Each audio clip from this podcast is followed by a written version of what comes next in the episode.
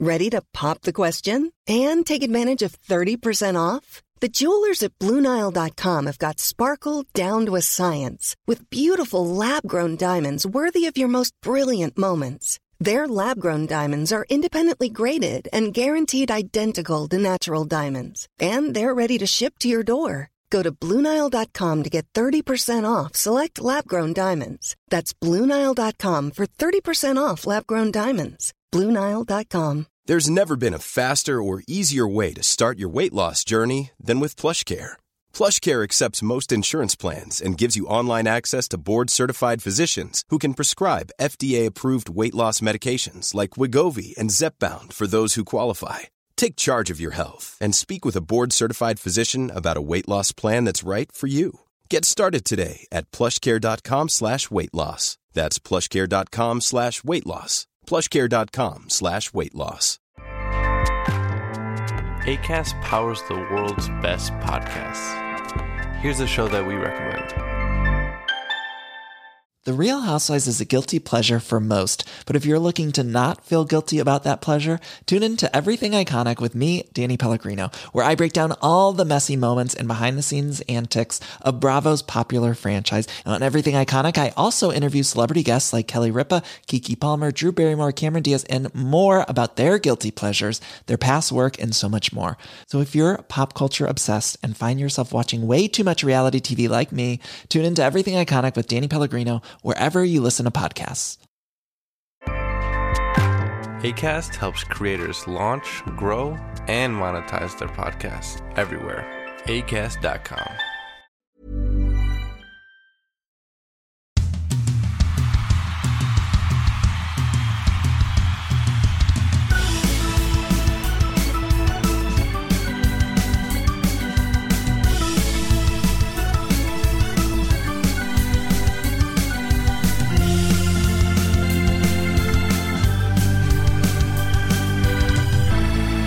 dags för veckans andra avsnitt av Ringside-podden och det är ingenting som hör till vanligheterna för det är inte riktigt så vi, vi arbetar eller har, har gjort för, för tidigare i alla fall. Vi ska prata såklart om den eh, otroliga inramningen som var i Örnsköldsvik igår i den femte finalmatchen och prata upp det som händer i, i morgon fredag när det är match 6.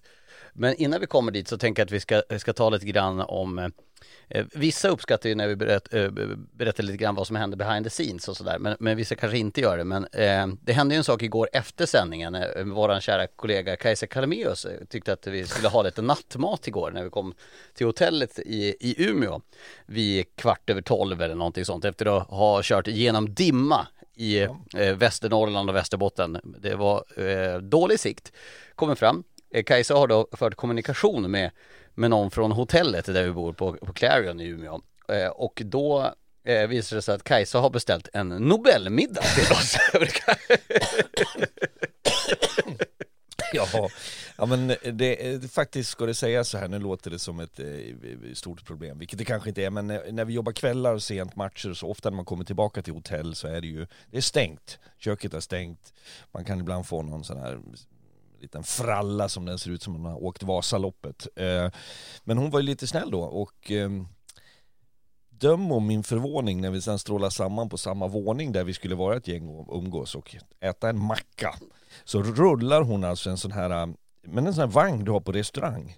Ja, cateringvagn när du ska servera ett, ett sällskap på 30 personer. Ja, och den blicken i hissdörren åker upp när hon får syn på att jag ser henne med den där vagnen. Vi skrattar så vi grät i den där hotellkorridoren och det var ju gigantiska räkmackor. Det var ju lyxig kvällsmat. Det kan man lugnt säga, men eh, det var ett, eh, det var ett bra beslut för vi är hungriga. Mm. Det, det, blir liksom långa kvällar. Det är lite tråkigt att vi får tacka Kajsa för den här tiden, för hon ska nu arbeta av det här kommande halvår.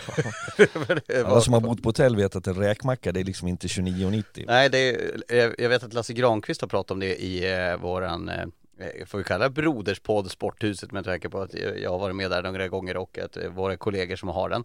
Eh, att eh, köpa en räkmacka på Arlanda.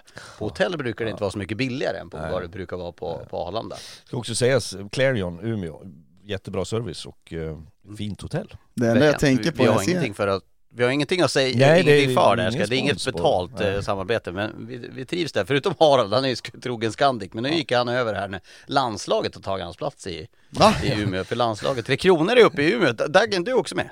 Ja, På länk? Ja, men varje gång jag ser en sån där restaurang, men det enda jag tänker på är det är Roland i Torsk på Tallinn. Det- Jag, jag ser Roland Ja, mig. jag kan inte sluta tänka på något annat. fläsk, fläskfilé och ananas och Ja, ja det är...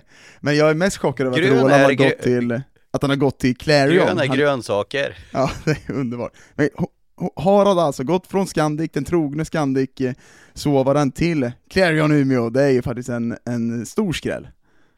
Han är ju trogen där för han, han ska ju ha sina golfresor.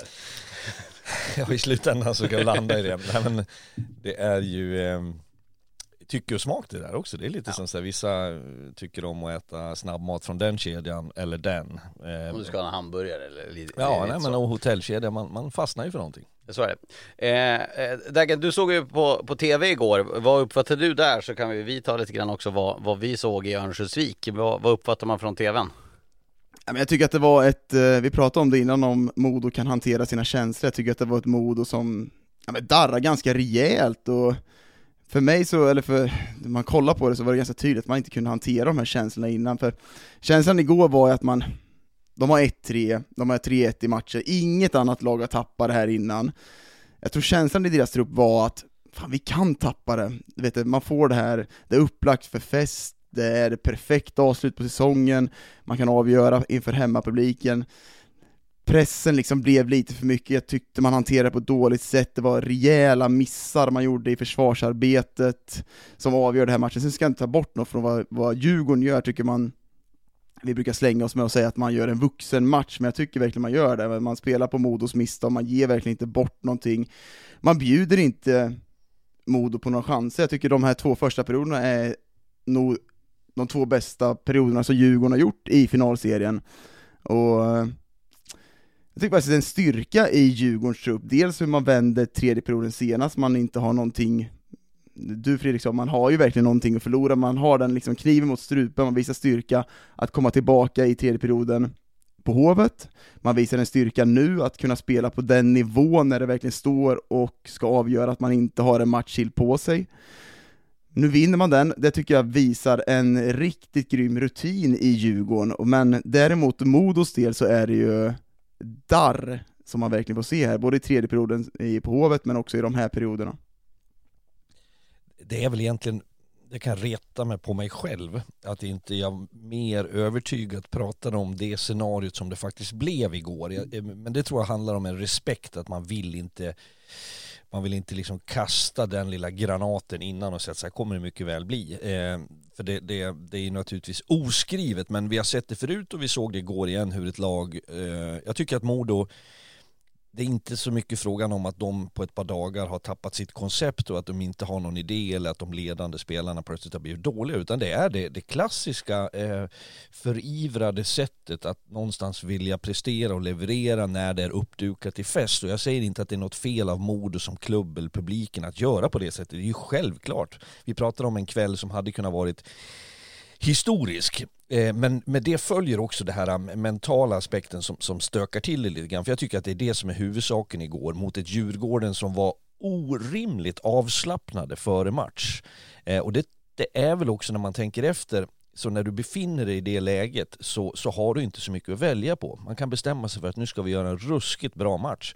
Jag tycker att när det där kolliderar lite grann igår så blir det ju gynnsamt för Djurgården och jag tycker spelmässigt bara på, på Modo att det som har varit flowet, trycket, intensiteten i ett bra passningsspel, det var bortblåst. Det var många situationer redan tidigt i matchen som, som visade signaler och tecken på att här spelar vi svårt eller vi håller puck lite för länge. Eh, och samtidigt var det ett Djurgården som du touchar vid där Daggen som, som var eh, kliniska på att utnyttja också Modos misstag. Vilket gav dem fördelar. Jag tycker spelare som Marcus Kryger som uppenbarligen har känningar, eh, det har vi vetat sedan några matcher ändå klarar av, vilket jag tycker är briljant när hockeyspelare kan omfördela sina kvaliteter. Att okej, okay, kan jag inte vara, hantera puck och vara skön i det läget så kan jag jobba maximalt rätt. Och vi ska också bara säga, vi har ju en kille och flera eh, som jobbar åt oss när man eh, är i studion, eh, som sitter i Stockholm då, Mikko i det här fallet som är eh, han, han ritar, eh, när, när, du har grafiska analyser som kräver bilder där man ska rita på bilden så sköter han det. Precis, det kommer ordnas i Stockholm och skickas ja. ut. Jag ska tro inte ska ge mig in på tekniken hur det går till. Det Men det är folk som sitter hemma och ser på tv och, och, och det är, har vi god hjälp av där. Och, och igår, då, jag har ju löpande kontakt med honom när man står där och har min skärm så att säga. Och när han ger mig exempel på det här har vi en grej och när jag bollar upp någonting och han tar den. Så, så det man ser Marcus Kryger göra när det handlar om det taktiska, spelmässiga går så är det, är det 100 procent. Det, det är bland det, det bästa jag har sett. Eh, och det där gjorde ju Djurgården oerhört eh, liksom, eh, svårforcerade för Modo igår. jag, jag, skulle vilja jämföra Modos insats igår med om man drar en parallell till en sprinter. Eh, en sprinter har ju, en 100 meters löpare ska ju, få, äh, ska ju få ut så mycket kraft som möjligt och det kräver att den trycker i så absolut mycket som den bara kan. Men det är också absolut av högsta vikt att den springer avslappnat. Och det skulle jag vilja jämföra med Modo att, det, att anspänningen fanns där men de kunde inte bidra till avslappnade, att det liksom de sprang åt fel håll. Ja men, jag skulle, nej, men de sprang kanske lite för mycket, de ville lite för mycket. Mattias Karin touchade vid det efter matchen. Då sa han ju det att eh, det var för många som ville avgöra för brorsan och flickvännen som satt på läktaren hela släkten var influgna för ett eventuellt firande. Och det blir ju mentalt, jag menar hockeyn, jag tycker att ibland överskattar man idrottspersoner och tror att det ska vara robotar Ja men det är klart som fan att alla men... där vet exakt vad det är som gäller och det går inte att säga att det är en vanlig match och det men... går inte ens att hantera det som det. De, man, jag tycker snarare att man borde prata om det. Hur hanter, hur mår ni av det här läget? Hur, vad går ni och tänker på? För det, ja, det... är ju osannolikt att ingen gör det. Oh, det pratar man ganska mycket om, att hantera känslorna i truppen pratar väldigt mycket om att göra det, att liksom slappna av, få det. Sen är, pratar man inte om specifikt liksom vad man ska, liksom hur man ska få bort dem, men man pratar om att liksom spela lugnt, harmoniskt, men det är jäkligt svårt, det såg vi, jag tycker många situationer igår på Modo, man överarbetar så mycket situationer som gör, där man till exempel vid 1-0 målet, det är inte start-stopp, det har vi inte sett på hela finalserien, man liksom glider ifrån situationen, Hammarlund kan bara gå in och smätta upp den där krysset, det blir ett hav liksom. Brickleys pucktapp ser ut som att han ska vända en Silja Line-båt, tycker jag inte, liksom, inte nöjer sig med att lägga ner pucken. Jag tycker heller hans pucktittande vid typ, är det 1-3 målet? 1-3 eh, när de kontrar där ja. Ja men att han liksom inte har sinnesnärvaron att hålla sig i mitten. Han rusar ut, vill göra, vill visa att han ska vara med och bidra och hjälpa till. Det, det, det är saker som gör att det liksom väger över till Djurgården. Sen tycker jag dock att Vela, Halloran och Niederbach var den bästa kedjan i Modo. Ja, jag, jag vill nog också säga så här att det man ska göra i ett slutspel är att, att inte värdera det du gör under en vanlig match i säsongen så, så kanske du pratar om matchen i sin helhet och så pratar du om tre perioder. I ett slutspel, en finalserie som det här nu är, där vi går in i match sex nu fredag kväll, så är det ju över tid och att, att då ha på fem spelade matcher så har Modo en, en sämre match. Det anser jag vara helt okej. Okay. Och jag tror inte att Modo vaknar upp idag i skräck över den insatsen som var igår. Det, det, Deras fans gör nog det? Ja, det, det är möjligt, men, men, som tränare och spelare kan du inte unna dig det, utan du får, du får stänga igen det precis lika mycket som du stänger igen den bra prestationen när du håller undan som på Hovet senast. Så att, och försöka korrigera lite delar. Jag tycker ju inte att det handlar om att Djurgården spelade på ett annat sätt utan Djurgården var väldigt skickliga på att förvalta eh, situationen som uppstod i sin helhet och att det spelmässiga igår kanske inte präglar tycker jag eller speglar eh, helheten i min bedömning utan mer att det kanske var ganska rimligt sett till att samtliga matcher som har spelats har varit jämna. Eh, att det då blir, eh, att det sticker iväg spelmässigt i, i de här två senaste kanske också ytterligare en faktor är när de tätt, eh, möts tätt och, och nött på varandra, det börjar bli lite slitage, det börjar, börjar bli att man är lite trött på varandra, då kan det här uppstå. Och sen ser vi bara för att runda av tredje perioden igår, återigen, det kändes ju kassaskåpssäkert ja. efter två spelade perioder. Och sen kommer den här pushen i en tredje period, precis som den Djurgården gjorde på Hovet sista matchen där, eller senaste matchen. Och det, då skakar det om allting. Ja, för Modo har ju åtta och en halv minut på sig att göra ett mål där på slutet i den tredje perioden. Men min tes av matchen är också lite grann att, att Djurgården får de här psykologiska eh, peta hål på bubblan-ballongen i Hägglunds arena vid rätt tillfällen. Få 1-0, då drar du ner hela arenan eh, redan där. Du drar också ner energin på Modo. Det blir 1-1, sen kommer det 2-1 innan första är över. Sen kommer det 3-1 mål och direkt Modo gör 3-2 och så kommer 4-2. Och så i början på tredje när Modo ska gå för det kommer 5-2. Sen efter det kommer ju den här ballongen att byggas på.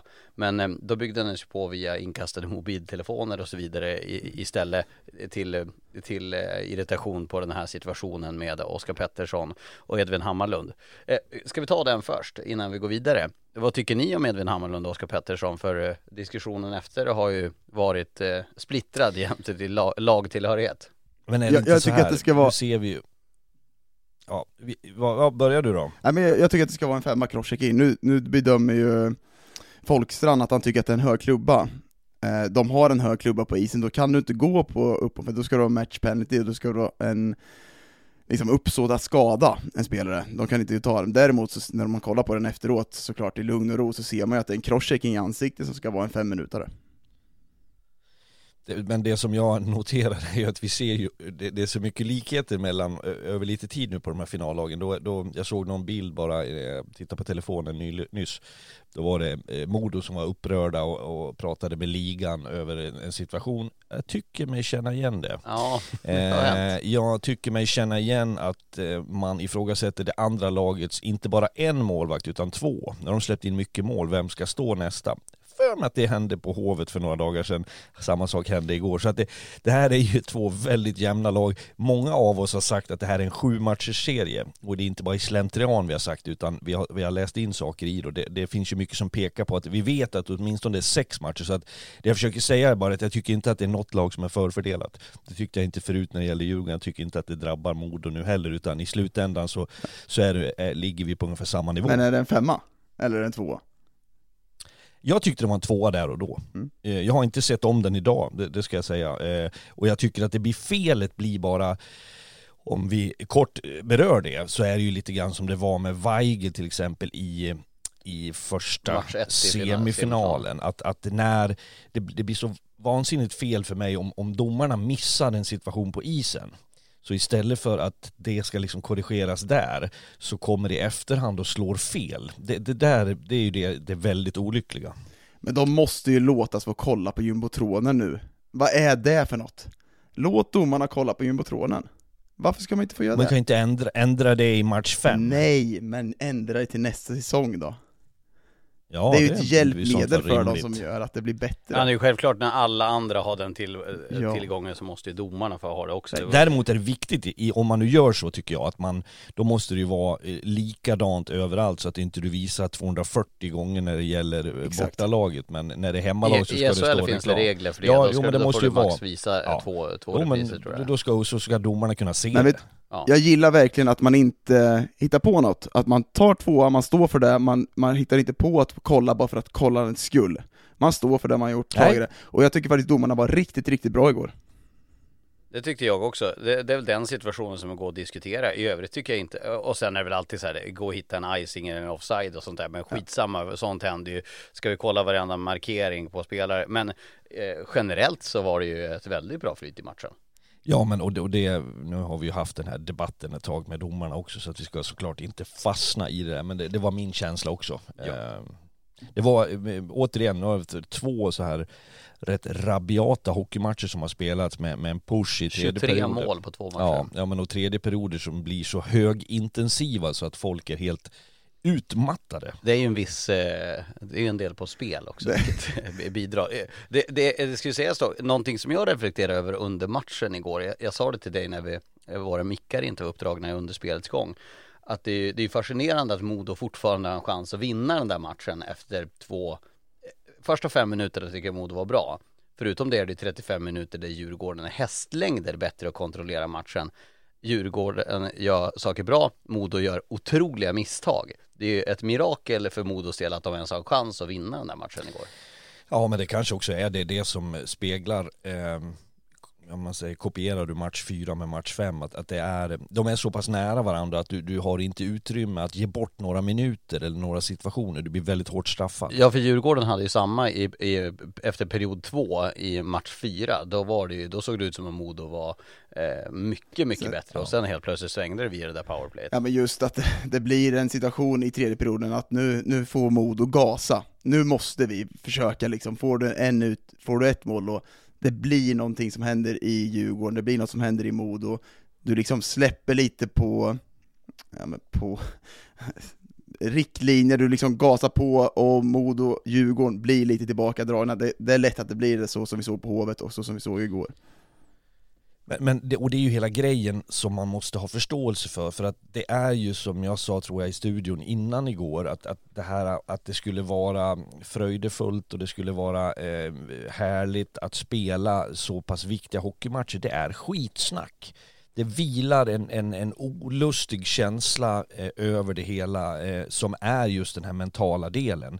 Där du har förväntningar, du vill så mycket, du hoppas, du har dina fantasier skenar iväg lite grann. Hela, hela föreningen, hela, hela staden rycks med i det där. Och de där sakerna, kan man lösa de knutarna, vilket inte någon av oss tre löser här, utan det är ju idrottens stora utmaning, eller livets stora utmaning skulle jag kunna säga. Det, det, det handlar om för folk i vanliga livet också. Du får aldrig, du får aldrig luta dig tillbaks, du kan aldrig slappna av, men du kan heller inte vara på helspänn utan att hitta det där rätta läget och det, det Att, att få ut kraft men vara avslappnad. Ja, och att inte...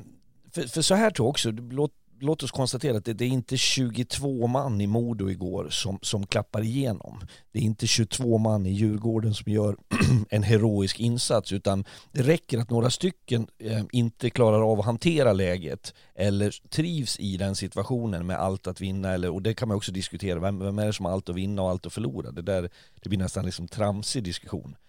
Båda har ju ganska mycket att förlora, för båda kan ju förlora en SHL-plats. Ja, Ja, och båda kan vinna. Ja, det, jag, Växjö vann ju guld, jag bor i Växjö. Jag, träffade Erik Josefsson, jag käkade, en lunch med honom, så frågade jag hur, hur var dagen ledde upp till den här matchen? Den var hemsk. Hemsk var den. Ja, Jag ville, jag ville bara spela av den. Jag vill bara komma till slutet. Alltså den känslan har man som spelare, du vill, Ja, men- har det här, men det är såklart att det är häftiga matcher att spela, man vill spela som, som spelare, man vill vara i de här avgörande, men det är mycket känslor. Ja, det, det finns ett klipp som vevas, jag såg det nu i slutspelet eh, i Norge. Jag fick äran att vara med och vinna guld där 2018 tror jag att det är. Eh, Storhammar. Storhammar. Eh, och den, då hade vi det i bäst av sju och det var eh, Eh, det var att vi vann med 4-1 i matcher så att det var match 5 på hemmaplan i, i, på Hamar. Eh, och det är tight match, vi gör en jättesvag match. Vi har 4-2, de gör 4, eller förlåt 3-2, så gör vi 4-2 i tom bur med några sekunder kvar. Vi gör en jättesvag match. Där alla hade sett framför sig att vi har på hemmaplan chansen inför 7-8 tusen. Det var sånt jäkla tryck, vi skulle vinna den där, spela bra. Jättesvag prestation, men vi lyckas vinna. Och det jag skulle komma till är att de där bilderna som vevas från båset när vi gör mål i tom bur, det vill säga när guldet är klart. Det man ser på mig jag, jag kan inte se mig själv för jag ser så, jag, alltså det ser ut som att jag inte är det minsta glad. Och jag minns att Lättad. känslan är att, att eh, jag, jag, jag, jag, är, jag är lättad och jag, det är för skönt att skiten är över. Eh, och så förväntas man vara ute på isen och det ska firas och vi var i omklädningsrummet. Jag vet att man känner en extrem tomhet och jag kände mig det var nästan så att jag var, var ledsen på något sätt mer än jag var glad. Så det där är så svårt att förklara för folk för man tror att det skulle bara vara skönt att vara där. Tommy Samuelsson sa ju exakt de här orden till dig efter matchen Ja. i, i Umeå, den sjätte finalen i fjol, att eh, hur mår du? Ja, det var skönt att det är över och, och så lättad att vi grejer det. Ja, och det, det tror jag folk som inte är i idrotten inte riktigt, man, man ja jag vet inte, det är svårt att förklara. Ja, men det är ju allmänt om du lever under press och känner att den pressen Absolut. lättar, att eh, du har ett problem som stökas av så, så blir det ju så. Ni var inne på det i, i, matchen om att Modo tog över, att du sa Dagen, de kan släppa på, på hämningarna lite grann där också. Men det hände ju också en sak med nio minuter kvar att spela av den tredje perioden, eller om det var tio, eh, som ju har viss inverkan. Riley Wood ska skjuta, eh, missar väl i princip pucken och faller över Marcus Krygers högerknä. Och det är klart att eh, utan Marcus Kryger så händer det ju någonting i Djurgården när den store ledaren inte spelar sista tio minuterna. D- där, där händer ju någonting i matchen. Ja, det händer ju något i truppen också. Man börjar bli orolig och ser Kryger har väl varit Djurgårdens MVP hela den här säsongen och betyder ju något fruktansvärt mycket. Vi har inte sett den kalibern i Hockeyallsvenskan på väldigt, väldigt länge, så när han kliver av, det är klart att det hände saker i Djurgårdens trupp också, det såg ju inte bra ut. Det såg ut som att det var något med knät som han vred till det, så ja, det, det såg inte bra ut. Sen har vi det där problemet, han kan ju inte teka längre, så det är någonting som är struligt med Krygers kropp och det kommer vara påverka både truppen. Han, han, har nog eh, en del eh, smärtor, men det har ju, som ni är inne på, det har ju de flesta spelarna. Men det såg inte bra ut, för eh, det som händer är ju att Riley Woods faller på Marcus Krygers knä, vilket gör att, att Kryger får ju hela Riley Woods vikt över knät som viker sig. Eh, och det såg ju sådär ut. Sen är jag ingen läkare, vi får, får se hur det där går att plåstra ihop och, och om, om Kryger kan spela. Men eh, han är ju också inblandad, han täcker skottet som Hammarlund gör till eh, ettan. Han spelar fram och jobbar ut pucken till, till trean och han eh, ligger bakom fyran. Så tre, tre av de fem målen som görs är han direkt avgörande på. Ja, men han är så satans så bra. De gör ju sex mål, ett i tom kasse. Han är fruktansvärt bra. Och, och, som jag, och som jag sa alldeles nyss, just att du, du klarar om att omfördela dina eh, kvaliteter. Jag ska inte outa någons, eh, vad någon har ont, men redan före den smällen som ni då spekulerar om det var knät, så ser man ju att han har andra eh, tveksamheter. Han har ont någonstans. Han har ont och det, och det, det har ju många spelare. Det, det är ju en eh, det, det, tror jag vi nämnde senast i podden kanske, att, att det, det, finns i, under ett slutspel eller långt fram på säsongen så är det väldigt få som flyger upp ur sängen på morgonen och känner sig jättefräsch. Men äh, det är en konst att kunna balansera upp det, att, att, spela på ett sätt som gör att jag kan fortfarande använda en del styrkor, jag kan göra bra saker eh, och jag kan bidra med någonting till laget. Och där, jag säger det igen, det vi såg igår i några av de riten som vi hade, eh, så, så är han oerhört skicklig på att ligga rätt i banan, läsa och värdera situationer och, och hjälpa sina lagkamrater på det sättet. Nu, Lukas Weidemo gör ju två mål igår. Ett är ju som Fredrik sa igår, ett rent skitmål. Jag menar en sån här puck som, som den studsar in. Och det är ju eh, vaket att slänga in pucken där och, och på vinst och förlust. Eh, han gör också den tomkasse efter ett starkt jobb. Men det är ändå en styrka att ha en sån spelare som eh, no offense mot Lukas Weidemo, men han har ju blivit en truppspelare, men en truppspelare som sannoliken har gjort eh, sitt avtryck i den här finalserien. Ja, jag tycker också det. Men står ju för, överraskar positivt på mig. Står ju för tyngd och, och, fart liksom i det här och verkligen varit bra. Sen har han en, en liten detalj som han är alltid ruggigt glad i intervjuer och så säger han alltid så här, så att, eh, men det känns ganska bra, så att, eh, det är jag som är från Dalarna där vi pratar lustigt, men ställer man det, det är en stockholmare för mig, men så men någon, det känns ganska bra så att, ja. Någon jag tycker jag blir imponerad av, alltså Kevin Karlssons bara så här vändning på den här säsongen och bli bänkad under långa tider under den här säsongen. Ja, men, Högt och lågt. Ja men verkligen, men fortfarande att han kommer in och liksom spelar på den nivån, säger ju en del om att han liksom köpt läget och verkligen kommer tillbaka till det här. Jag tycker han är bra i den här matchen. Det är ju en konst eh, för, för båda de här lagen, för det är ju lite grann så här, eh, Hockeyallsvenskan, det finns en anledning till att du är i Hockeyallsvenskan och inte i SHL. Med det menar jag att, att båda de här lagen har ju, gör det bästa möjliga med Hockeyallsvensk material, sen finns det ju inslag av tveklös SHL-klass också hos båda lagen. Annars hade man inte varit i final. Eh, men vad jag vill komma till är att det är en skicklighet att trolla lite grann med knäna, att i de här viktiga matcherna i en finalserie få effekt på spelare som man tycker kanske inte alltid har varit topp allsvensk klass eller knacka på SHL-dörren, men att i de här matcherna nu poppa upp sticka ut. Sebastian Olsson är en sån i Modo som har gjort vansinnigt viktiga mål och varit väldigt, väldigt bra. Ginesjö Karlsson och Oskar Pettersson har ju många stunder ja, men i matchen det, igår har, också. Jag tycker det finns ett gäng i båda de här lagen och, och eftersom du pratar om Kevin Karlsson så är det en konst, jag tycker en sån som Edvin Hammarlund också det var någon som, som sa någonting till mig efter igår, ja men han ställer till det där, men så gjorde han något bra där, men jag har bara framför ögonen att han spelade i Tyresö Hanviken. Mm. Eh, han kommer från, var i Fock Farsta länge väl, nu spelar man alltså de, de häftigaste av matcher man kan spela i svensk eh, hockey på, på HA-nivå. Ja. Men eh, apropå klass, ni hade klass i studion igår också. Det var hög! Ja, det var någon, någon, som har spelat hockey förut som var där förbi i period ett, det, efter period ett och period två. Det var, det var glimrande ögon på Söderström och Lindberg igår i studion. Ändå ska jag säga att det var, lite, det var lite större för ett år sedan när Stefan Löfven kom, och jag säger det igen för att folk blir så arga när jag säger hans namn. Jag, jag, det är inte pol det politiskt, politiska. utan det faktum att han var statsminister tidigare när han besökte oss. Eh, eh, och sen kom då Marcus Näslund och Peter Forsberg igår, så att det, det finns ju lite celeb celebriteter i Örnsköldsvik. Ja, eh, sen tycker jag också att eh, jag, jag är lite allergisk mot den här kändisifieringen som finns i Sverige. Folk är ju folk. Och, och jag menar Marcus Näslund och Peter Forsberg gillar ju att prata hockey, det är väl inget märkvärdigt ändå. Och re- rent generellt har jag träffat på väldigt få hockeyspelare som är speciellt märkvärdiga. Nej, det ska man alltså, hockeyfolk. Eh, Där är fotbollsspelare faktiskt bra mycket värre. Eh, Generellt så är hockeyspelare, i alla fall i de sammanhangen, de sociala som är runt omkring så är de ganska omärkvärdiga och folk Folk är folk och jag tror att folk helst vill be, bli behandlade som folk och inte som någon form av celebritet. Nej, och, och de hade en väldigt ödmjuk framtoning. Eh, sen slogs jag av att Marcus Näslund när han svepte in i studion såg ut som att han hade seglat från Karibien och precis kommit in i hamnen. Han var väldigt uppknäppt, väldigt solbränd, väldigt avslappnad. Ja men rätt var det kanske han hittade den sista minuten eh, till, eh, om det var rea på Apollo. Kanske att de har, han men hittade han- någon resa där. Jag kan åka iväg en vecka. De har det gott, tror jag. Sen var det ju, vi pratade om det innan, eh, när de här gästerna var bokade så sa jag lite skämtsamt vi pratade att måtte Modo leda i, efter två perioder när vi får Peter Forsberg dit för att han... Han har vi- lite humör. Ja, vilket har en, en, en viktig förklaring i hans enormt framgångsrika karriär, att han skulle vara lite, eh, och så står det då som det står och det var mindre bra eh, prestationer från Modos sida.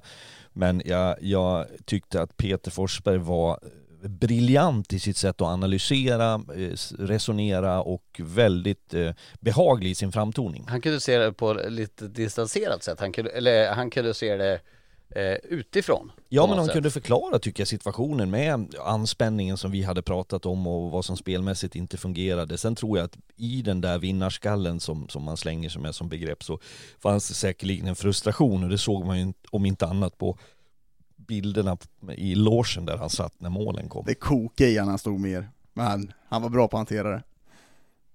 Ja, men det ska man klara av att hantera också. Eh, men det, det blir ju spekulativt såklart, men det blir ju det blir väldigt avgörande för den här matchseriens framtid. Eh, Marcus Krygers eh, skada. Kan han spela eller inte? Det kommer ju vara den stora snackisen inför fredag oavsett vad någon vill om det, för det är ju en så pass avgörande faktor. Verkligen, och det, det är i sin helhet som jag tycker blir relevant att försöka värdera och bedöma ju också eh, hur du, när det är så tätt på given, och nu har vi ju kommit till det faktum att det är, det var Övik igår, det är Stockholm fredag, det kan vara Övik igen söndag, så är det så oerhört komprimerat, så krävs det en skicklighet hur du, hur du lever. Och då tänker jag rent praktiskt, vad jag förstod så flyger Djurgården hem i detta nu ungefär. Men de hade bokat förmiddagen. hotell kvar i Övik igår. Det var ändå vågat med tanke på ah, om de hade förlorat. Då skulle de ligga på det där hotellrummet och höra eh, Örnsköldsvik skjuta fyrverkerier och champagnekorkar. Så de måste ju ha haft en otrolig tilltro till sig själva att vinna den där matchen. Ja, kanske var så. Men då reser de hem idag och jag tänker hur, hur eh, Daggen, det vet du som spelade ganska nyligen, hur, hur kroppen är, hur, hur knoppen är, hur du ska liksom ladda om när du inte vet. De här första fyra matcherna vet du att de ska spela. Sen är det liksom, hopp, nu fick vi nytt liv, vi är med i det igen. Eh, tränarstaben, hur de summerar, vad väljer vi för upplägg, vad vill vi ha för, för klipp och prata om på video, ska vi byta powerplay-position på han och den, ska den in, hur det är skadan på den här. De här timmarna, dagarna nu, det är ganska lite sömn, det är mycket tänka och det är försöka samla ny kraft som, som prövar dem och som, som eh, kommer ha betydelse i resultaten som, som väntar i en till match eller möjligen två. Jag tror, jag tror, att kro- nu jag tror kropparna känns eh, värre i Modos eh, fall och huvudet också. Hade chans att avgöra nu måste man liksom bearbeta det, ta ny kraft till nästa match. Jag tror att Djurgårdens, för Djurgårdens skull så var det, man var där för att liksom vinna den här matchen och sikta på nästa match också. Jag tror att det känns mer i Modos fall idag än vad det gör i Djurgården, för där får man kraft av den här i Modos fall så blir det lite så här, ah fan vi hade den här chansen, vi måste eh, hitta någonting till nästa match nu, hur börjar vi bygga om det här? Men det, det är inte svårt när man, när man är så nära som man är nu. Jag tycker det blev uppenbart i, jag var varit egentligen genom hela slutspelet, men jag kände det väldigt påtagligt igår, den här eh, monumentala skillnaden i, då pratar jag inte spelare, tränare, liksom det närmaste laget, utan folk runt omkring. Du ser någon, någon presschef, du ser Eh, supportrar, du ser sponsorer, hur, hur de våndas. Och för oss som är neutrala, det vill säga vi är där för att göra ett jobb och förmedla en bild, tycka och tänka saker som folk kan säkert säga att vi har fel, det må så vara, men, men vi har inte kopplingen till lagen och vi har inte känslorna där, så ser man ju det här på ett sätt. Man ser hur, hur folk mår dåligt. Vid frukosten idag på hotellet så sprang jag på två personer som var modoiter och som var, det såg ut som att, att det var över, som att de hade rykt. Jag fick nästan stå in i hopp, kom igen det är ny match imorgon. Alltså det, det, det blir en känslomässig uttömning som är eh, total. Sen, men, sen men det var en stark äh, grej, stark grej för, eh, för Örnsköldsvik igår att det bidrog med så många arbetstillfällen den här matchen. Mm. För utöver de 7250 i publiken så hade det tillkommit 50 vakter, 50 eh, publikvärdar och det var säkert 30 mer i staberna kändes det som.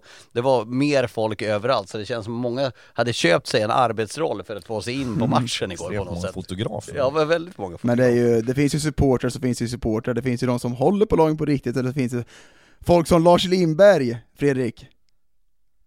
Som, som har gett upp på. hoppet om Liverpool till exempel. Han var hardcore här i några år, nu har han gått ner. Du vann igår. Släppt.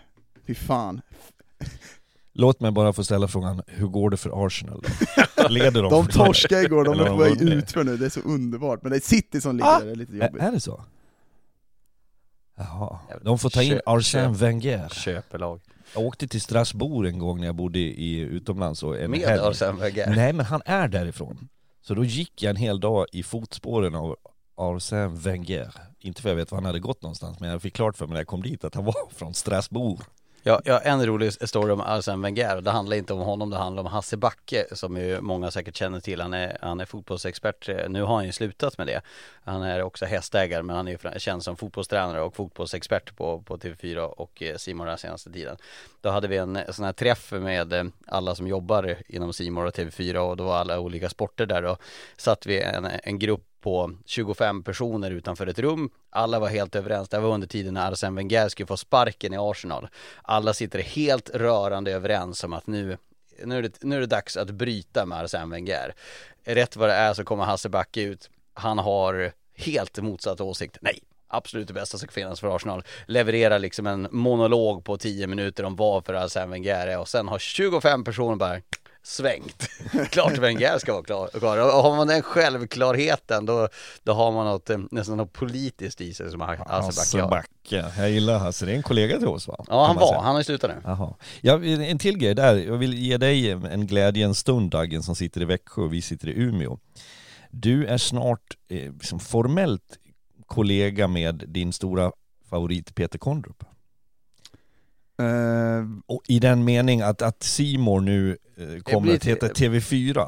Ja det snackas ju om det. Ja, jag, jag, frågade en chef igår, utan att citera någon, och sen fick jag inga detaljer, men det är, det är vi ju indirekt idag, men det, det är saker och ting, det TV4 heter det. äger Simor som ägs av Ja, uh, så att jag, jag tänkte, när jag hörde det, så det första jag tänkte på var dig Dagen, att du, du kan verkligen säga, men en, en kille på jobbet, Peter, med vädret Kondrup. Ja men väder, väderkillarna och vädertjejerna är något jag vurmar för väldigt mycket, och Peter är ju en, ju... en favorit. Peter Lindgren är ju det. Ja, nej Peter Lindgren och så... Och så och, Nyhetsankare på TV4. Precis, och så har vi en eminent, eminent skripta som heter Tuss. Mm. Tuss Eng, och då kan man lista ut vem Tuss Eng är dotter till.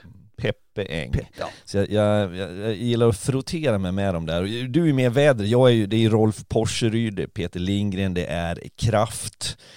Det, Anders Kraft. Ja, Anders Kraft. Det, där är jag och nallar lite. Ja, men nu när Malou vi... inte är i samma studio. Anledningen, det, alltså målet är ju att Fredrik kör ju, han sitter i Bagdad och, och, rapporterar nyheter om någonting som har hänt och jag sitter och kör vädret, det vad som har hänt i östra, östra Svea, Svealand och så här. Jag fick ju chansen, det är ju inte mitt arbetsområde egentligen, det gör ju Lars och Kajsa de här så väldigt bra, men, men gör intervjuer. Men så var det ju match på Hovet, Björklö, Djurgården-Björklöven, där jag var uppskickad på läktaren för att prata med Navid Deal. Ja, exakt. Som var supporterrepresentant då för Björklöven, du hade en djurgårdare i studion. Och det var ju min dröm att få säga då så här när vi hade pratat klart, det här är Fredrik Söderström på Hovet. Lämna över, men det, det, jag fick inte göra det, för det är liksom det som har varit min drivkraft att få, de gör det så snyggt de här eh, Johan Mattias Sommarström, heter han så? Då- Sommarström. då Det finns på Ekot. Men det då måste du ha dramatik i intervjun innan också. Det kan inte vara så här, "Ja, vi har druckit 17 öl här och, och haft det jävligt kul och sen så, Fredrik Söderström från Hovet. Ja, nej men man kanske ska ha hjälm på sig som Jarl Alfredius hade i Aktuellt-studion en gång när det var elände. Jarl Arfredius. Mm. Eh, På, på tal om det ska vi säga att jag läste på, det finns ju sådana här böteslistor som står inom lagen och eh, på Modos böteslista inne i tränarrum så står ju Tilde de Paula 5000 kronor i böter och det, det väcker ju en del frågor. Och det var ju tydligen för att eh, deras målvaktstränare Andreas Eriksson skulle bli intervjuad i, hos oss och då trodde hon att han att Tilde de Paula skulle komma och intervjua honom. Det blev Vart det Lars Linde, då får väl du betala den boten det kommer jag inte att göra, det, det kan jag vara ett som är säkert. Hey, I'm Ryan Reynolds. Recently, I asked Mint Mobile's legal team if big wireless companies are allowed to raise prices due to inflation. They said yes. And then when I asked if raising prices technically violates those onerous two year contracts, they said, What the f are you talking about, you insane Hollywood ass? F- So to recap, we're cutting the price of Mint Unlimited from $30 a month to just $15 a month. Give it a try at mintmobile.com slash switch. $45 upfront for three months plus taxes and fees. Promo for new customers for limited time. Unlimited more than 40 gigabytes per month. Slows. Full terms at mintmobile.com. There's never been a faster or easier way to start your weight loss journey than with PlushCare. PlushCare accepts most insurance plans and gives you online access to board-certified physicians who can prescribe FDA-approved weight loss medications like Wigovi and Zepbound for those who qualify. Take charge of your health and speak with a board-certified physician about a weight loss plan that's right for you. Get started today at plushcare.com slash weight loss. That's plushcare.com slash weight loss. plushcare.com slash weight loss. Eh, det har ju hänt andra saker i Hockeyallsvenskan förutom den här finalen, men match 6 eh, på fredag kväll känns ju minst sagt kittlande. 19.00 drar vi igång med den matchen. Men det har hänt en hel del i övriga Hockeysverige förutom det här. Eh, vi kan väl ta några av grejerna, de stora som är. Bland annat så blev det klart nu att Gustav Willman Borvik, Marcus Modigs och eh, Edvin Lindström lämnar Karlskoga och Marcus Modigs hade väl dessutom kontrakt så att det där är, eller har jag, är helt fel underrättad men han hade väl kontrakt nästa säsong? Ja.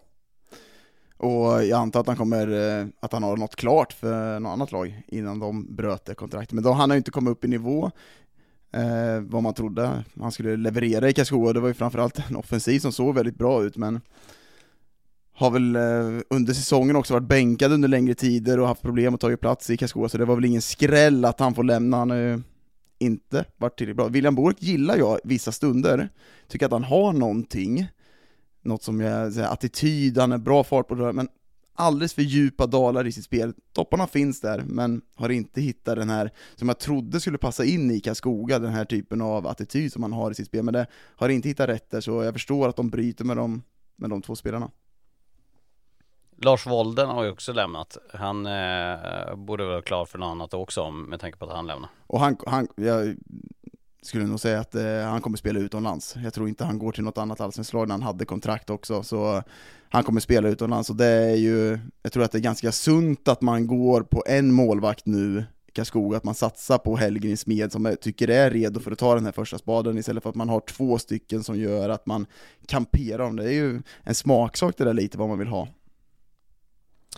Sen, sen påvisar ju det här också det faktum att Modigs till exempel, bara för att nämna honom som du pratade om, att det var ju så väldigt bra i, i Modo rent produktionsmässigt och mm, eh, Karlskoga, det, det funkar inte på samma sätt. Eh, eh att, att det är så, det har som betydelse var du, var du landar någonstans, vad du får för roll, vad det är för eh, vad det är för ledarskap, vad det är för spel. Eh, och det där det är en evig fundering som har funnits jämt och jag vet när jag har pratat med spelare genom åren man var tränare så är det så viktigt att du får spelare, när, en spelare gör sina val, att man ibland tänker bort kronor och ören, tänker bort status, var ska jag vara någonstans för att få en bra effekt, vad kan jag investera i mig själv under en, kanske två säsonger för att ta nästa kliv. Att det, det, agenter har ett ansvar, klubbarna som värvar måste veta, kommer han att funka hos oss? Men, men ytterst hos spelaren, att jag tänker mig för, var ska jag ta vägen någonstans och vad, vad, vad kliver jag in under för för, för förutsättningar och villkor för att jag ska kunna leverera så bra som möjligt. Och det var väl det Eh, som också- eh, Modigs gjorde egentligen, jag tycker han gjorde ett sunt val att gå till Karlskoga, börja om lite på ny kula, men det träffar ju verkligen inte rätt för han har ju inte varit bra. Sen har det hänt saker i Södertälje också. Eh, både Johan Ivarsson och Albert Sjöberg lämnar för SHL. Och eh, Johan Ivarsson har gjort en väldigt, väldigt fin säsong. Så det var väl kanske ingen jätteskräll att det skulle vara något lag som var hög på honom. Och rapporterna som, eh, som jag vet flera har hört, jag har hört också att det är Malmö som gäller. Ja, och det, det där är ju någonting som man, jag, ser reaktioner på det faktum att du är kontrakterad i Hockeyallsvenskan och så tar du klivet till SHL och att, man, att det finns en, en frustration kring det. Men jag tänker inte lägga tid på det. Så länge regelverket ser ut på det sättet och den möjligheten finns så förstår jag också att spelarna gör det valet. Och jag tycker att Johan Ivarsson, som vi har pratat väldigt mycket om, har varit en stor del av det solida Södertälje vi såg under säsongen. Sen, nu tar man ju Viktor Gran istället, så det är ju en bra ersättare, man kanske har fått kört att han ska, ska sticka Ivarsson, så Viktor Gran kommer in där eh, från Kristianstad som jag tyckte var grymt bra för två säsonger, så kanske inte riktigt eh, lika bra förra säsongen, men tror jag kommer komma in i ett Södertälje med Bogren och vara, passa bra in i det laget. Jag tror de ångrar att de inte förlängde med Lang. Jag tror att de ville förlänga med Lang. Jag tror att man ville förlänga med Lang, jag har svårt att se att man inte ville det. Och Om det finns uppgifter på det, det vet jag inte, men jag tror att Södertälje ville det, men att Lang ville flytta närmare sitt hem och vara närmare familjen. Ja, så kan det också vara. Eh, jag tänkte bara dra för vad som gäller när det kommer till att lag lämnar, när spelare lämnar som har kontrakt som lämnar till SHL så är det Andreas Hansson eh, som jobbar på, på Länstidningen i Södertälje som har gjort efterforskningar vad det är som gäller. Om du, om du går till SHL så funkar det så här, jag ska försöka dra det här sakta så ni kan, eh, så kan eh, eh, memorera det här. Går du från ett lag i Hockeyallsvenskan till SHL när du har kontrakt, då får du en grundersättning för klubben på 500 000 kronor. Är det ett år kvar på kontraktet får de 250 000 kronor till. Är det två år kvar eh, så får man 100 000 kronor till utöver det. Har du spelat JVM så adderas 100 000 kronor extra. Har du blivit draftad till ett NHL-lag så adderas ytterligare 50 000 och sen får du 25 000 kronor per år som spelaren varit i klubben. Max fyra säsonger så det kan ju då bli ytterligare 100 000 där. Vilket gör att du kan få lite drygt 1, eh, du kan få 1,1 miljon eh, kan du få som max. Om inte jag räknar helt galet Det- då. det Det, här- är liksom max vad du kan få. Och det här avtalet har ju, jag har varit i Karlskoga, det här har ju räddat Karlskogas ekonomi många gånger på att man har sålt spelare eller gjort sig av med spelare till SHL, så jag förstår för de som har mycket pengar och ekonomin är större så är det ett problem, men för de här mindre lagen som har inte lika stor kassa så är det här ett jäkligt bra avtal. Det är pengar som eh, ju går att använda i alla fall och, och så sen går det alltid att diskutera hur det där ska fun- fungera. Eh, Alex Cotton har skrivit på för Västervik och jag, jag sa det här innan vi slog igång. Det, det enda jag har att säga om det är att jag förutsätter att någon som jobbar i Västervik ger honom att till, till skillnad från vad Växjö gjorde när den 16 valde nummer 15 i Växjö så förutsätter jag att de gjorde, gör sitt jobb i Västervik och att när du ska välja vilken introlåt du har, då är det bara ett val som finns. Och då är det Cotton Eye Joe. Heter du Alex Cotton, då har du Cotton Eye Joe. De kanske inte vill vara ett skämt heller. Är- Man man, kanske är ganska trött på den där låten. man, heter kan så. väl ha lite humor här i världen, för guds skull. Fredrik Glader lämnar Tingsryd för, eh, av familjeskäl. Han har ju sin familj i Luleå och därmed så står Tingsryd utan tränare och det är väl inga konstigheter att eh, eh, livet är ju så att eh, kan du inte få ihop familjepusslet då, då får du helt enkelt eh, det trumfar det mesta. Ja men sa inte du Daggen, du hade eh, träffat på lite Tingsrydsfolk som kände att det var det var lugnt, lugnt i lägret och så kommer det här. Ja, det var det. Jag var träffade några som är runt Tingsryd, de, de var verkligen nöjda med att man hade kvar ledarsidan. Sen kommer det här lite som en chock eh, under helgen att han, han kommer lämna. Men jag tror att man hade lite kanske på känn att det inte var en långsiktig lösning, men att Glader kanske vill komma närmare hem och får vi se vad Glader hittar på för någonting nu då.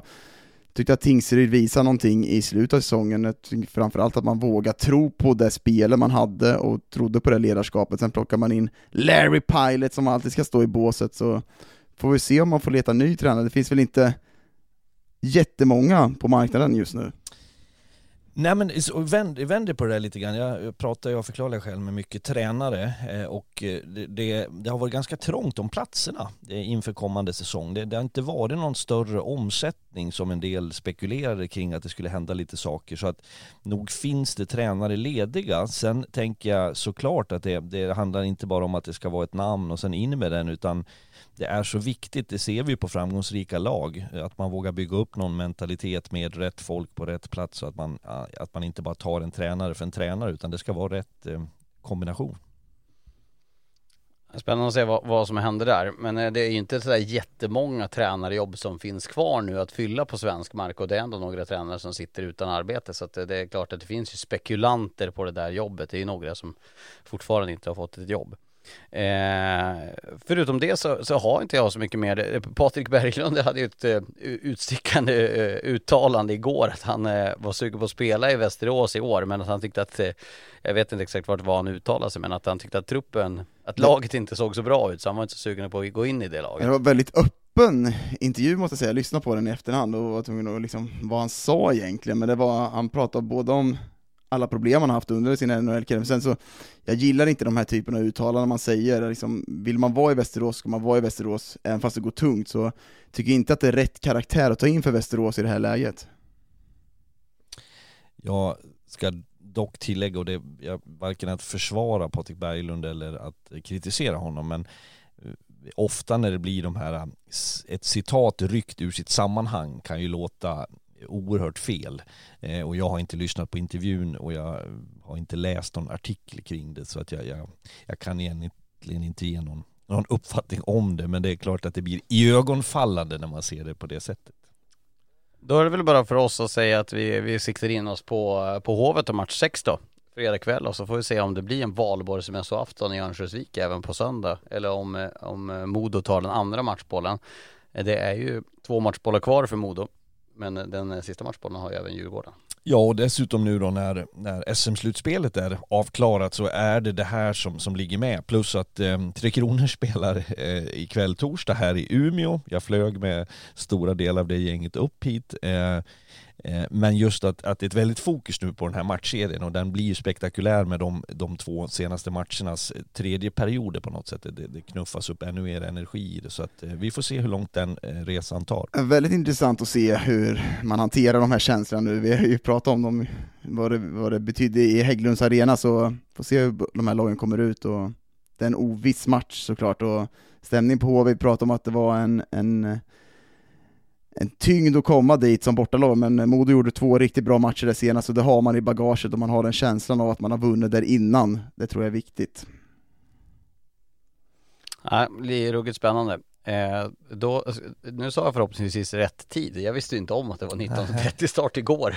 Men du tror att det är 19 va? Ja, 19 eh, börjar sändningen tror jag. jag ska Nej, du dubbelkolla det här? Jag, jag, jag vi säger här, rätt. För det, det, jag, ja, men, jag är inte helt säker. Det här är en skada eh, som vi har som har levt i hockeyn. Det är 19.00. Så det finns inget annat än 19.00. Nej. Och sen har det kommit de här 19.30. Och 20.30. Ja, Fan. och det, det, det rubbar min världsbild ja, men du, lite grann. Som, Fredrik, när man spelar då? Ja. När man skulle börja räkna på när uppvärmningen var. Fan, hur ska, när ska jag knyta skridskorna men... nu då? Det blir, ju, det blir ju 25, nej det blir 35 jag ska knyta då. Nej men, det är som jag sagt, om jag öppnar en restaurang ska den heta 20 över 20 i. det tycker jag summerar, det är så vackert, det är då det är värmning. Sen blir det, eh, var man i Norge, då var det 10 på, 10 på 7. Om det var 19.30 och så vidare. Nej, Djurgården-Modo startar 19.30, så nu höll jag på att säga fel. Ja. Så att, eh, Sändningen börjar 19.00, det är då ni ska slå på tvn. Och då ska tacosen vara färdigäten. Nej man kan äta under tiden också. Bara inte du äter Fredagsmys. Så är det. Men eh, en annan sak. Eh, har du mer? Jag kan säga att två stycken nyförvärv till Karlskoga kan släppa live i podden. Oj! De värvar alltså två stycken norrbaggar idag. Låt höra. Simon André Edversen, Storhamar. Nej men han har jag tränat. Ja, då ja. ge mig lite, Simon vad har du för något då? Ja men en jättehärlig kille, det var en sån där som, han var väldigt ung då när jag hade honom, kom upp i A-laget eh, Nej, fan, eh, jättehärlig. Jag sa, råkade säga det, jädra klumpigt alltså av mig som tränare. Jag sa i en intervju i Norge att jag tycker att han, påminner lite grann om Peter Forsberg säger Vad små ord! Ah, ja, men det är just han har den där balansen, kompakt, det finns någonting i blicken. Jag gillar, men vad kul, han ska till svensk hockey alltså. Han ska till Karlskoga, de presenterar honom vid lunch ungefär. Sen har vi en till. Så du den andra. förekommer? Vi har, Ja. nu ska du få, Patrik Thorsen. nej du ska få Eskil Backe Olsen. Det är också stor Jajamän. Men han gick ju typ på förskolan när jag var där. Han var väldigt, han är yngre än Simon André, så att han, han har jag inte samma koll på. Ja men hur såg han ut på landhockeyn? ja, han backade över deras De hade små, små, små mål på skolgården. Men är det, Nej, men det är en liten positiv trend, eh, ska jag säga. Med, med, är det Mora som är föregångare som har varit så... Trendsättare? Ja, men väldigt skickliga på att förvalta unga, bra norrmän. men det, det, det finns ju något bra i de här spelarna, så, så som det ser ut i alla fall. Eller vad, vad skulle du tippa? Nej men, nej men jättebra. Och det, alltså norsk hockey ska inte fastna i den eh, överhuvudtaget, men, men där, det finns ju lite för, för, alltså det är för, det är nästan så att du behöver gå via svensk hockey för att du ska kunna ta nästa kliv. Är det systemet som saknas eller? Ja men det har, det har inte samma mängd, det, det var någon som berättade för mig att det finns fler hockeydomare i Toronto area i, i, i, än det finns hockeyspelare, pojkar, flickor, män och kvinnor i norsk hockey. Eh, jag tror att det är 4400 hockeyspelare i Norge, overall. Oj, det är inte så många. Och då kan man tänka, finns det så många hockeydomare? Ja tydligen gör det det i ett hockeygalet land som Kanada. Så det är klart att den där lilla mängden gör att, att inte du får fram fullt lika många. Eh, men det, det, det finns ju definitivt eh, skickliga spelare som, som, skulle, som behöver komma ut i världen och, och det tror jag är rätt väg att gå. Ja, men jag gillar, vi pratade ju om att de skulle ta någon utländska spelare, nu fick de norska spelare, de får de som ska vara ledande, de har två stycken också. Det har varit nyckat innan med Ken André och Olim i Karlskoga, de har Tris, överlag norska spelare i den, i, i det är nära hem till Oslo, så det, det finns något där så får vi se om de, om de Nu är de ju inte från Oslo, Nej, men alltså- jag förstår vad du menar. jag säger bara att det är nära. Familjen kan komma och handla i Sverige och köra över gränsen. Ja, allting. Det är billigt med bacon. Smuggla falukorvar som jag gjorde under två år. Du gjorde verkligen det? Ja, och jag var livrädd varje gång jag passerade den där tullstationen mellan Sälen och Trysil. Jag v- växlar ner, om man nu kan göra det när man har automat, men jag liksom, sen när jag såg de är inte ute, jag alltså mardrömsbildet och sen tänkte jag skammen när de, ja vad har du här i baksätet då? En, två, tre, 400 falukorvar. Alltså det är ju suttit häktad än idag i sånt fall. Det är dyr moms på det säkert. Uh, kom undan, Bregott och falukorvar. Var det den bilen du körde när du inte, upp, när du inte visste om att du hade en, en till växel? Nej, det var en annan bil, men det, vi behöver inte landa i det. Det var... Kan du berätta den lite kort? Nej, men, vad, men hur ska man veta att det är sex växlar i hela mitt liv? Man kan läsa på växelspaken till att börja med. Ja, men det funkar att köra på femman också länge och väl. Säg en del om dig Söder. Men Herregud. kul att, eh, eller Ja. intressant att de värvar två norska Ja. spelare. Verkligen. Fredrik, har du berättat storyn i podden om när du bytte vinterdäck? Nej, men, jag- Låt ta, ta den nu. nej, men eh, ja. Eh, jag skulle sätta på vinterdäck. Så var det var ju det. så det var, så jag lämnade in den. Eh, så gick jag därifrån. Eh, för jag hade ju lämnat in bilen och då ringde han upp mig och sa, eh, då bodde jag i Nynäshamn. Driver du med mig? Ja. Driver du med mig? Nej, vad är det då? Du har ju för fan vintersulorna på. Det har jag ju kört hela sommaren men jag har ju glömt att ta av dem. Det är kul att leva i Fredriks närhet ibland.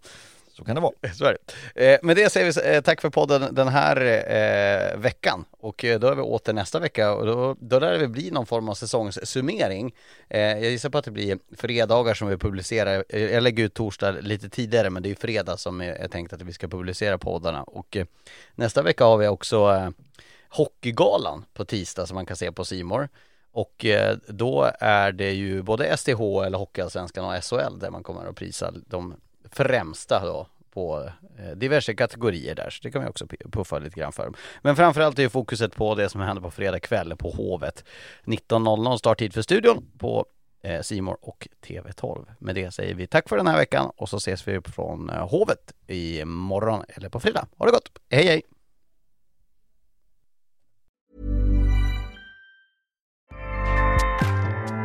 ACAST powers the world's best podcasts.